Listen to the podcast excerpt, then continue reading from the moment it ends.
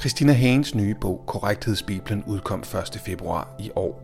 Dele af bogen er skrevet med sirlig skråskrift på ternet papir, som ligner skriveøvelser fra en svunden skoletid.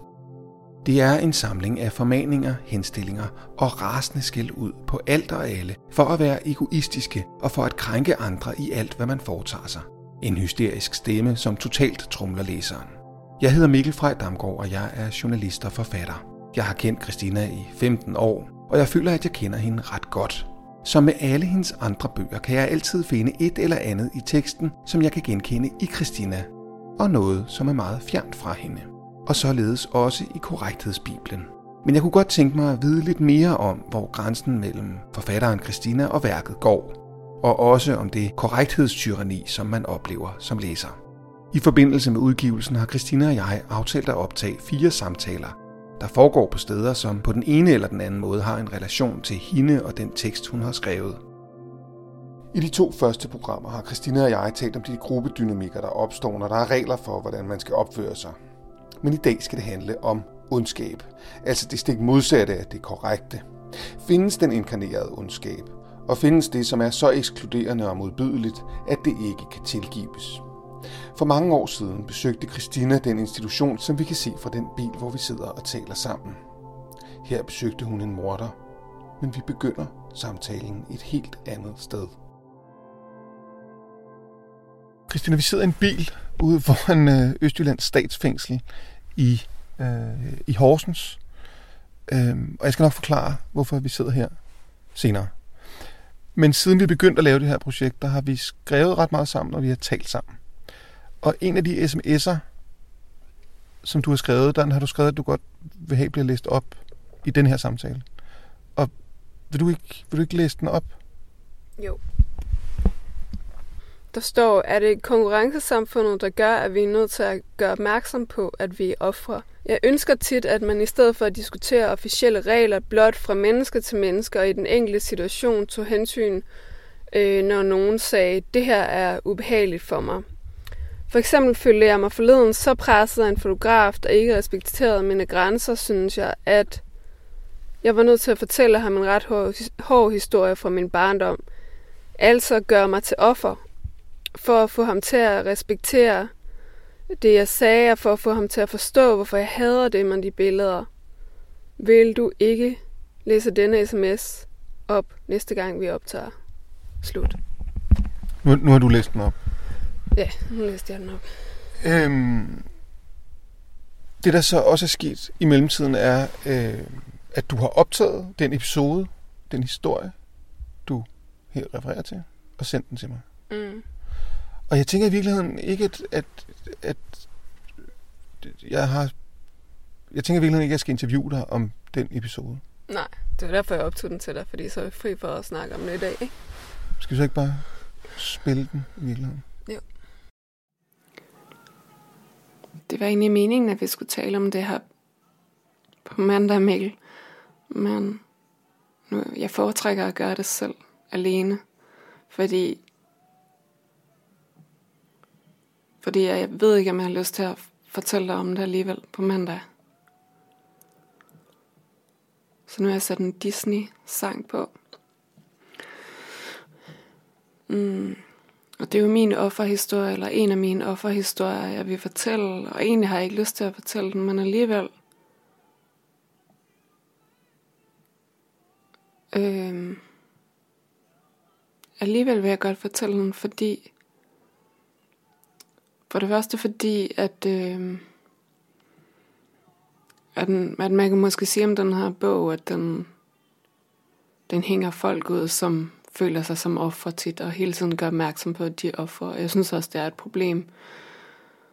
Men samtidig må jeg jo indrømme, at jeg også på nogle områder selv føler mig som et offer, og jeg prøver eller være at gøre opmærksom på det for meget. Men nogle gange er der nogle ting, der berører en så meget, at man er nødt til at bede andre om at, øh, at respektere det, altså at lade være med at, at ødelægge en. Altså det kan være svært for andre at se, hvor vigtigt det er for en, så det er det også det, der er med offer at, øh, at det kan være svært at sætte sig i offeret sted, og det er let nok at sige, at det er noget pjat. Fordi sådan føles det ikke for offeret. Altid. Eller nej, det gør det jo aldrig. Men forsøget er jo ligesom, at man må prøve ikke at benytte enhver chance for at føle sig som et offer. Øhm, nu laver jeg interviews i den her periode.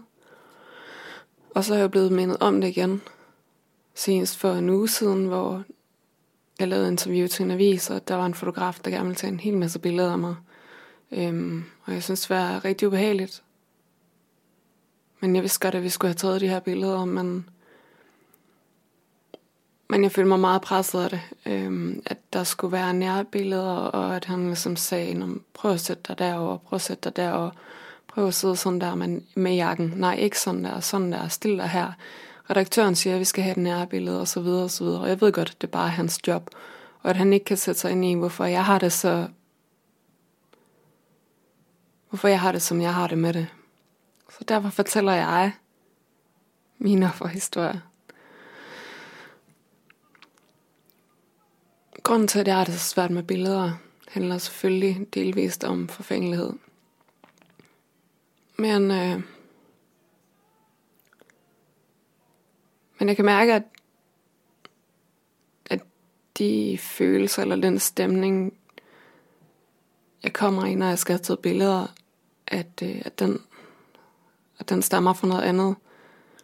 Øh, da jeg var 6-7 år, der øh, havde min mor fået en kæreste, og ham var vi flyttet ud til. Vi boede der kun et år, men i løbet af det år, der øh, fandt vi ud af, at han drak for meget, altså at han var alkoholiker, og det, det vidste min mor igen. Øhm, og han drak rigtig meget, og så meget, at han nogle gange sad og kastede op, mens jeg var alene med ham. Øhm, men det var ikke det værste. Det værste var i den periode, hvor han havde fundet ud af, at vi skulle flytte derfra, så snart vi havde fået en lejlighed, og det træk ud. Øhm, der blev han meget ondskabsfuld. Og så... Øhm, min mor var meget, meget ked af det, meget ulykkelig. Og hun græd meget, og øh, hun er meget, meget smuk. Eller var meget smuk på det tidspunkt. Sådan helt filmstjerne smuk. Men hendes ansigt var fuldstændig vandsiret og sår, vil jeg sige. Hun var så ked af det. Altså, og så gjorde han det, at han tog billeder af hende, når hun var allermest ked af det. Og nogle gange, der har jeg billeder af, jeg tror også, det er min junglebog. I hvert fald lidt af dem, hvor hun tager sådan et lammeskin op for en ansigt, så man ikke kan se hendes ansigt. Og det er jo det, jeg gør nogle gange nu, ikke? Ikke lige et lammeskim, men kasketter og alt muligt. Um, for at han ikke skulle tage de her ydmygende billeder. Han tog også billeder af mig. Ikke seksuelle billeder, men billeder, der var ydmygende, fordi at man havde det sindssygt dårligt. Altså, og så gemte han de her billeder som en straf, eller det kunne være, mens man spiste og så dum ud og havde mad i munden, eller hvis man havde noget grimt tøj på, så tog han et billede. Og så gemte han de der billeder inde i sin skrivebordskuffe, han vidste godt, at jeg havde det dårligt med, at han havde ydmygende billeder, min mor især. Øhm, og så kunne man så gøre ham en tjeneste. Min mor vidste ikke, at det foregik. Og så kunne man så gøre ham en tjeneste, og så... Og så kunne man så få fem billeder tilbage. Og det var sådan en lettelse hver gang, man havde fået dem tilbage, at de ikke lå i hans skuffe længere. Så hver gang jeg skal have billeder, så minder det mig om det. Og så får jeg den følelse der, og derfor kommer jeg automatisk til at se meget alvorlig ud. Øhm, og har det meget, meget dårligt med det. Og når jeg så skal se på de der billeder bagefter i avisen, så er det jo, og så er det det, jeg tænker på, ikke? Så har jeg prøvet øhm, en gang, hvor der var en avis, der, der ligesom ville udstille mig lidt og sådan skrive øh, eller de er sure på Christina Hagen eller sådan noget. Og så bragte de det der billede, hvor jeg så rigtig, rigtig sur ud hvor det var taget ud af en sammenhæng, fordi det var et billede, der var taget i en helt i en helt anden kontekst, hvor jeg egentlig bare stod i mine egne tanker og mine tanker om det der. Og så bliver det misbrugt, følger jeg. Øhm, så det er den der, jeg synes, hver gang jeg får taget billeder, så er det eneste, der er i mit hoved, det er, bliver det her misbrugt? Bliver jeg udstillet igen? Øhm, hvad vil man gøre med de her billeder? Hvor ked af det bliver jeg? Når jeg ser på dem. Men for andre ligner det jo bare forfængeligt. Altså, at man siger, at hun synes bare ikke, hun er køn nok, eller, eller hun er bare krukket, eller sådan noget, men det er jo bare, det er jo bare noget andet, og så for mig. Men det kan også godt irritere mig, at man skal komme med sådan en offerhistorie, at man skal ligesom massere sine følelser offentligt, før det bliver respekteret. Jeg kan godt savne, at man at man ikke behøver at udstille sig selv for, at der kan tages et hensyn. Altså det burde være naturligt, at der er en, der siger, når du gør det her, så bliver jeg ked af det. Så vil du ikke lade være at gøre det. Frem for at man skal have klummer i aviser, og, og jeg skal sidde og sige sådan noget her nu. Så det er lidt det, det handler om. Bare sådan en naturlig respekt fra menneske til menneske, eller mig til fotograf, eller omvendt, ikke? Frem for at det skal være sådan offentlige debatter hele tiden, som bliver enormt ubehagelige og kunstige også. Det var det, var, det var det, jeg ville sige, Mikkel. Det, det er jo en voldsom historie, den du, den du sendte mig. Altså, jeg har mange historier, sådan nogle fra mit liv, vil jeg sige. ja, nej, men nu, nu forholder vi os til den historie, hvor du gør ja. dig selv til et offer. Det er jo en, det er en voldsom ja, ja. historie, du sender, ja. du sendte til mig. Hvor, hvor, hvor længe stod det her på? Øhm, jamen, det var stod ikke på over ret lang tid. Som jeg husker det, boede vi kun hos ham i et år, og det var ikke slemt fra starten. Det blev slemt, da min mor fandt ud af, at han var alkoholiker. Altså, det var en aften, hvor ja. jeg var alene med ham, hvor han brækkede sig ud på bordet. Jeg var meget bange og sådan noget. Løb ud af huset og prøvede at få fat i nogle naboer og sådan noget. Og den aften, altså da hun kom hjem og fandt ud af det, der besluttede hun sig for, at nu skulle vi flytte. Men det tog bare enormt lang tid at få fat i en lejlighed. Vi havde ikke råd til at købe en dyr lejlighed, så vi måtte vente på en billigere lejlighed, og det var meget svært at få fat i.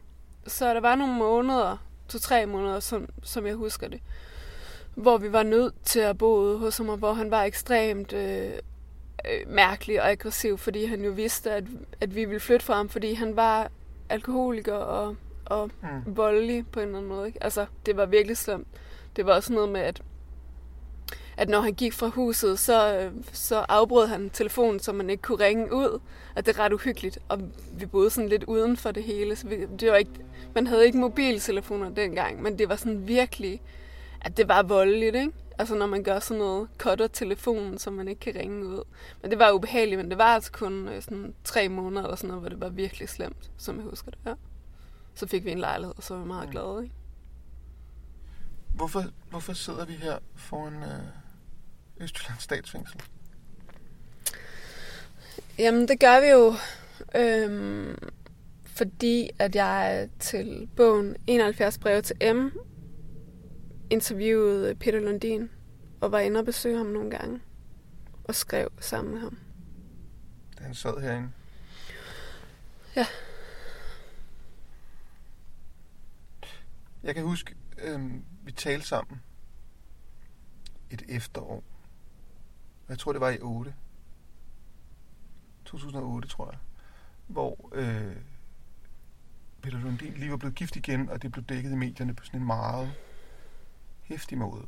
Altså der var sådan et, en, øh, og forståeligt nok på en eller anden måde, en, en, en, et rundhyld om, at det var forfærdeligt, og at han var et, et, et forfærdeligt menneske, og, og, og, og det ville han ligesom være for altid. Der var, der var en, en dom over ham, som man nærmest skulle i Bibelen for at finde. Ikke? Altså en mm. kategorisering af ham, som var ret hæftig. Det kan jeg huske, vi talte om. Og så nævnte du, at du var nysgerrig på, hvad han var for en. Mm. Og ret kort efter begyndte du det her arbejde. Ja. Eller skrev til ham. Og, og der kan jeg huske, at jeg tænkte, det, det er øh, de hæftige sager at sætte sig for overhovedet at undersøge, hvad han er for en. Men hvad ville du gerne? Med den kontrakt? Øh, Jamen, jeg kan huske, da jeg gjorde det der, der var der sådan en... Jeg, der, jeg fortalte det ikke til ret mange, det var nogle få mennesker, men dem jeg fortalte det til, de lavede den der klassiske, hvor de sagde sådan, Nå, men er du også fascineret af ham som mand, og pas nu på, at du ikke forelsker dig i ham. Og det var sådan, det er igen det der med forudsigeligheden, ikke? De klassiske reaktioner, hvor og det var simpelthen så langt fra det, jeg ville. Jeg var overhovedet ikke interesseret i ham som mand. Jeg var overhovedet ikke tiltrukket af ham på den her måde. Men, men jeg har jo tænkt over, hvorfor, hvorfor det var, at jeg alligevel havde behov for det, vil jeg nærmest kalde det. Og øh, altså, jeg har oplevet nogle lidt hårde ting ved at se min barndom og ungdom. Blandt andet, at det er bare en, en historie, ja. min offerhistorie, der, ikke? Og for eksempel sådan en som min papfar der fra, fra historien, han skød sig i øvrigt ret kort tid efter, vi flyttede derude fra. Så han er væk. Men jeg tror, jeg har haft brug for, når jeg har tænkt over en situation som den der, så i stedet for at tænke, at, øh, at han var et forfærdeligt svin, og det var patriarkatet, og det var vold, der blev udøvet imod mig, og hvad fanden bildte han sig ind, og fy for helvede, og øh, alle de der ting, så har jeg haft brug for at gøre det på en anden måde, hvor jeg bedre har kunnet acceptere på en eller anden måde, at det blev gjort de her ting imod mig. Øhm. Så for mig har det virket bedre at ikke at kategorisere ham som ond, altså min papfar, men i stedet se ham som et mislykket menneske, der simpelthen ikke kunne finde ud af at leve, og som havde sig selv så meget, at han heller ikke kunne finde ud af at opføre sig ordentligt over for andre mennesker. Og i det ligger der også en tilgivelse, altså en forståelse af, hvorfor der skulle ske sådan nogle ting. Mm. Og det har bare virket meget bedre for mig, end at sige, det er ham, der er svinet. Øhm, og ligesom bære det med mig, eller mm Og det har virket for mig at tilgive og prøve at forstå det. Ja, men, men det er bare, det, det, kan, det kan jeg godt forstå, ikke? men så er det bare meget ekstremt at gå hen, tror jeg også mange vil tænke, det er et ekstremt sted at gå hen, og så gå hen til Peter Lundin. Der er jo mange, der er jo mange mislykkede mennesker omkring os, ja. eller ondskabsfulde ting. Jamen, jeg tror, jeg fandt en lettelse ved, at der nu fandtes en person, som sådan helt konkret var meget mere ondskabsfuld, ja, okay. end en, jeg havde kendt. Ja altså, så virkede det på en eller anden måde som, som ingenting, det jeg havde været udsat for i forhold til det der. Altså, det var sådan en, en redning på en eller anden måde. Så, du ved, så slemt er det heller ikke sådan selvtrøst, ja. ikke? Det... Altså, det, når, når, når din, den, den mand, der, der, der lavede de der numre med, med billederne dengang, da du så skriver bogen, er det så, er det så for at øh, retfærdiggøre ham, eller undersøge de aspekter af ham, som øh, har, har, har sat det i gang hos ham at gøre sådan noget? Ja, nu skal vi være enige om, hvem der vi taler om. Det er ja, ikke Lundin, vi nej, taler om. Nej, det er ikke Lundin, vi taler om nu. Lige nu så taler vi, det var fordi, du sagde det der med, ja. at i stedet for at være vred over øhm, det, han havde gjort, og retfærdigvis også sige, at jeg er blevet behandlet på en måde, som jeg ikke skulle behandles, og mm. på et mm. tidspunkt i dit liv, altså et lille barn, skal da slet ikke udsættes mm. for sådan noget. Så, så siger du, at det handlede egentlig om at, ja, at tilgive ham, eller få mm. en forståelse af ja, ham på en bestemt måde, ja. for at skabe plads til ham. I dig. Ja, ja. Ja. Jeg synes, nej, jeg tror, jeg synes, det var lettere at glemme. Det er bare lettere at komme videre, hvis man også har en eller anden grad for forståelse for den, der overskrider ens grænser. Det har det været for mig. Ja, men Christina, altså, da du lavede Boyfriend, der, der lavede vi, da du legede med tankerne om Boyfriend, ikke? Mm. der lavede vi en, der lavede du en billedserie, du lavede flere af dem, men du lavede faktisk også nogle billeder af mig, hvor du skulle ja. følge efter mig igennem København, og tage mm. billeder af mig, ja. uden at jeg skulle vide det, og det var ligesom en del af, af, af, af bogens undersøgelse, ikke? og det, jeg tror, det vi snakkede om der, eller det du var optaget af, er det der med stalking, altså, mm. altså, eller sådan, hvordan Hvordan kan man komme tæt på et andet menneske? Men det er, bare, det er da bare påfaldende, når jeg hører den her historie, som jeg ikke kendte, mm. at det tema er der I Jungle, der er det sidste billede, der er med, en, med et kamera og en, og en tropehjelm. Altså i næsten alle dine værker forholder du dig Mm. til dig selv som en eller anden form for beskuer. Nogle gange en Ja. ret forvrænget for beskuer. Ja. Det er sgu da... Og jeg ved godt, det er rimelig freudiansk. Jeg ved godt, vi har aldrig tænkt på det der. Det er rigtigt. Du skrev også det der til mig. Øh, også det der billede, jeg sendte af min mor, ikke? Ja. Som er i junglebogen. Måske, jeg skal ikke huske, om, det, om jeg har taget det med der i. Men hvor hun ser simpelthen, det var et af de der ydmygende ikke- ja. billeder, han tog, ikke? Altså, det, det, det billede er ikke med i Jungle. Eller Jungle. Nej, Øhm, men det er din mor, der sidder på, på kanten af en sofa og ser øh, meget ked af det. ja, og meget forladt ud. Og, og, og også, altså, og selvom man ikke engang kender konteksten, kan man godt se det der element af Hun vil, ydmygelse. ja, og hun vil ikke have taget billeder. Det kan man meget tydeligt se, ikke? Hun siger, lad lige være med at tage et billede af mig nu. Og det gør han så alligevel. Altså, der er øjenkontakt med ham, jo. Ja, ja, ja det, og det er ret tydeligt, at, Ja. ja. at der er et element af vold i det. Ikke? Jo. Og det er derfor, jeg bare har, det er fandme vildt, Christina, at du bliver ved med at opsøge Ja. situationer, måder, stemmer, hvor du ser på andre på den måde, som du på en eller anden måde selv er blevet set på. Ja. Det er ret Jamen, jeg har aldrig tænkt over det der, men det er da nok rigtigt. Det er da nok rigtigt. Altså, jeg kan godt huske der i Boyfriend, men der var det... Jeg tror ikke, jeg så det som noget så personligt for mig, at jeg selv var blevet ydmyget på den måde, at jeg derfor havde behovet for at rette linsen mod øh, en mand. Altså, man kan sige, de mænd, der har været, var med i Boyfriend, har alle givet mig lov til det, og Mhm. jeg har betalt, de har alle sammen fået penge for det, bortset fra dig. Jeg er heller ikke med. øhm, Men, men nej, det, var, det var slet ikke... Det, jeg, det vilde er, jeg tror, jeg, jeg tror jo i virkeligheden, Christina, ret sjældent, vi ved om os selv, at det er det, vi gør. Men, ja. men, det men for mig var det faktisk ikke kun det. For mig var det, fordi jeg var inde i sådan en periode, hvor jeg synes, det var så provokerende med alle de her fotobøger med kvinder, der stod på den ene og den anden og den tredje måde, seksuelle billeder osv. Ikke? Hvor jeg bare tænkte, vi mangler da en bog, hvor der er en mand, der står og spreder ben og får i de her ydmygende positioner, som man er bare vant til at se kvinder i. Altså, Mm. Og når der så kommer en bog med en mand, nu er han så også mørk, ikke? det gør det jo ikke bedre. Men når der så kommer en mand med en kaffekop på ryggen, så virker det pludselig fuldstændig vanvittigt, ikke? Hvor altså kvinder er der set i alverdens positioner, hvor man slet ikke tænker over det. Så jeg ved ikke, der er selvfølgelig noget personligt i det. Mine billeder var jo aldrig seksuelle. Det var jo så det mærkelige af det nærmest. Ja.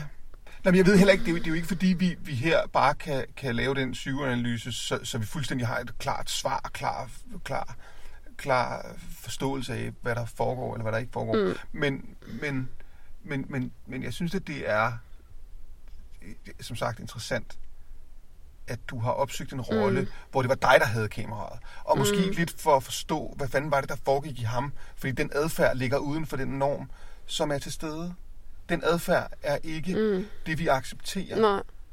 Og, og, og måden at have sådan noget i sig på, er jo at undersøge, hvad fanden er det, der foregår. Men det er også derfor, det er lidt sjovt, når, når folk for eksempel siger, du, er, du iscenesætter jo dig selv på billeder, sådan, og det ser jeg Claus Rothstein forleden på, mit, på omslaget af min nye bog, ikke?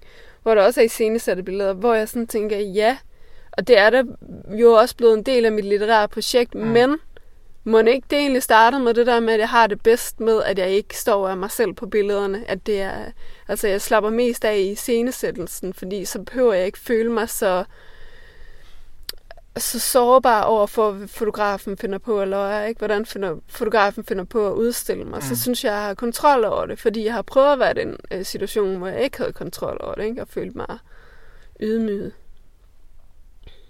Det er meget interessant. Ja, så på den måde er det jo ikke alt i et forfatterskab, der er bevidst som sådan. Det nej, bliver nej, bare... nej som, som der, er jo, der er jo enormt meget i løbet af en dag, der ikke er bevidst. Mm, Eller, eller, eller, eller tanker, eller fornemmelser, eller ja. forståelser af hinanden. Altså, ligesom vi afkoder hinanden i det sekund, vi ser hinanden, Mm. er, der, er det selvfølgelig ikke bevidst. Et, et, et virkelig, virkelig, virkelig svært sidste spørgsmål, men her ved Østjyllands Statsfængsel, hvor, hvor du besøgte Peter Lundin, fordi du fandt et eksempel på noget, som blev kaldt i hvert fald den inkarnerede ondskab. Mm. Fandt du så den inkarnerede ondskab? Og der er en eller anden politiperson, der har skrevet en bog, der hedder noget stil med, man jager et monster og fanger et menneske eller mm, noget af den ja. stil. Og det er jo lidt den følelse, man har, og som jeg også har hørt nogen. Jeg kender en, der var med inde i, i retssalen, øh, da, hvad hedder han, Raketmassen? Ja, Peter, Peter Madsen. Peter Madsen. Øh, fik sin dom, ikke? som også sagde, at det uhyggelige var, hvor almindelig han var, og det har man også sagt om Anders Breivik, at det er det, der er jo det uhyggelige ved det, ikke? Og det vil jeg jo også sige. Altså, det er jo ikke sådan, at man står med mennesker, hvor man tænker, gud, det er jo et monster, der står her. Man kan jo genkende enormt mange ting for sig selv og fra altså folk, man kender. Det er jo ikke sådan, at her står et menneske, der stikker fuldstændig ud, og hvor du med det samme med ved, at Gud her er ondskaben. Vel? Det, er jo, det er jo det, der er udfordringen, at, at man kender enormt mange ting for sig selv.